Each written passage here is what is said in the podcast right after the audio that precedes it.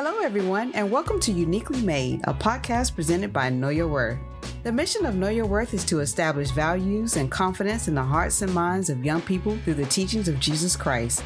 My name is Sheena LaFay Cruz, your host and founder of Know Your Worth.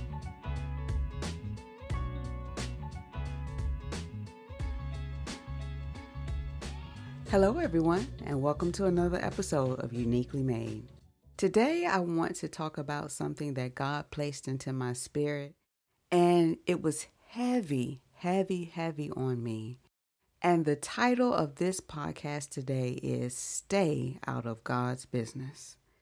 Now, I know you might be saying, Sheena, what in the world are you talking about? What do you mean, stay out of God's business? What God is saying is that when we present problems, situations to Him in prayer, He wants us to leave it with Him and let Him see that problem and situation through. But what we find ourselves doing, myself included, is trying to assist God and trying to help Him fix a situation where He doesn't need help. God is saying today, stay out of my business. You have given this situation over to me. This is now my problem. And as we said in the last podcast, rest. God wants us to rest in Him. Because in the last podcast, we talked about fearing the unknown. God says now that you have given it over to me, stay out of my business. We have to remember that God is our Father. And what does a father do, even in the natural sense? They are charged to protect and provide for their children. We need to release control. God is saying, let it go.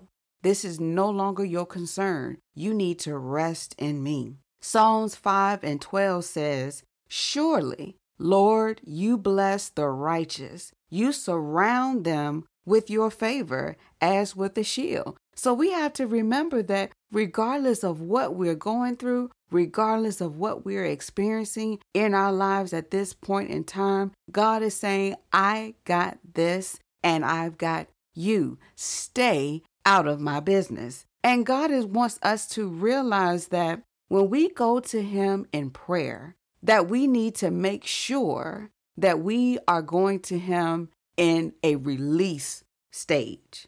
We need to be able to say, Lord, I surrender everything and everyone over to you. We can't go to God with surrender and then with our thoughts on how He should fix it. God says, Stay out of my business. I got this. I know what needs to happen. And God may say, You know what? Before I bring you out of the situation, there's still some things that I need to take you through in order for you to reach that miracle that I promised you. God said, Stay out of my business. I have everything in control. And it's important that we lean on that. It is important that we encourage others to leave everything at the foot of Jesus. There's a saying I used to hear as I was growing up in church that I took my uh, problems to the altar and I left them there.